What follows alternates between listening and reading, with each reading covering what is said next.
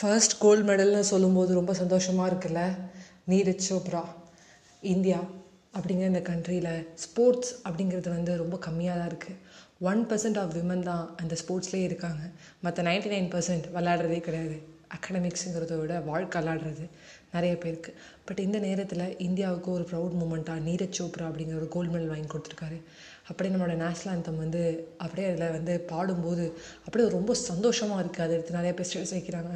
டிவியில் பார்க்கும்போது எனக்கு ஃபாரின் மெசேஜஸ்லாம் வரும்போது ரொம்ப நல்லா இருக்குது ஸோ உங்களுக்கு அதை ஷேர் பண்ணணும் அப்படின்னு தோணுச்சு. நம்மளோட வெற்றியை விட நம்ம கண்ட்ரியோட வெற்றி வந்து நம்மளுக்கு பெருசாக இருக்கும். ஸோ வந்து நான் இங்கிலீஷில் வந்து டுவெல்த் ஸ்டாண்டர்ட் படிக்கும்போது ஒரு கதை படிச்சிருக்கேன். அந்த கதையோட எண்டில் வந்து ரெண்டு ஃப்ரெண்ட்ஸ் சொல்லுவாங்க. இந்த நாடு நம்மளுக்கு என்ன பண்ணுச்சுன்னு கேட்கக்கூடாது.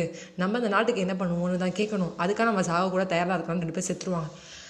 ஸோ இந்த நாட்டுக்காக நம்மளுக்காக பண்ண நீரஜ் சோப்ராவுக்கு பெரிய சல்யூட்டேஷன்ஸ் தென் நம்ம நாட்டுக்காக என்னென்ன பண்ணணும் ஸ்போர்ட்ஸ்லேயோ ஏதோ ஒரு இடத்துல நம்ம கண்ட்ரி வந்து ப்ரௌடாக நம்ம பண்ண வைக்கணும் அப்படிங்கிறது எனக்கு இன்றைக்கி தோணுச்சு. அப்புறம் ஒன் பர்சன் தான் நம்ம விளாடுறோம் அதுக்கான காரணம் என்ன அப்படின்னு கேட்டிங்கன்னா நிறைய பேருக்கு சான்சஸ் கிடைக்கிறது இல்லை. ஏன்னா கிரிக்கெட்டில் மொத்தம் பதினோரு பிளேயர் தான் இருக்காங்க அதை தாண்டி ஒரு சப்ஸ்டியூஷன் ஒரு நாலு பேர் இருப்பாங்க. மொத்தமாகவே இருபது பேர் தான் இருக்காங்க. அதுக்கு நம்ம ரெண்டு கோடி பேர் சலாட்டை போட்டுக்கிட்டோம்னா என்ன பண்ண முடியும்? அப்போ அகாடமிக்ஸ் தான் எங்களுக்கு வேணும். ஸ்போர்ட்ஸ் எங்களுக்கு வேணாம்னு நினைக்காதீங்க. சின்ன கிரவுண்டில் சின்னதாக வின் பண்ணாலும் அதை அப்ரிஷியேட் பண்ணுங்கள் ஏன்னா என் தம்பி சாதாரண ஒரு பத்து பதினஞ்சு பேர் தான் இருந்தாங்க. ஒரு சின்ன மேட்ச் விளையாடி ரெண்டு பேர் கப் அடிச்சுட்டு வந்தாங்க. அந்த ஷட்டில் கப் அடிச்சுட்டு வரும்போது நாங்கள் ஆர்த்திலாம் எடுத்து அவங்கள பயங்கரமாக வந்து பாராட்டணும். ஏன்னா சின்ன சின்ன பாராட்டுகள் தான். இன்றைக்கான அவங்கள ஒரு பெரிய இடத்துக்கு கொண்டு வர வைக்கிறோம். பெரிய இடத்துல சாதிக்க முடியலனாலும் சின்ன சின்ன இடத்துல ஸ்போர்ட்ஸில் உங்களுக்கு பிடிச்ச பேஷனை என்றைக்குமே விடுறாதீங்க அதான் நான் உங்களுக்கு முக்கியமாக சொல்ல விரும்புகிறேன் ஸோ என்னப்பா?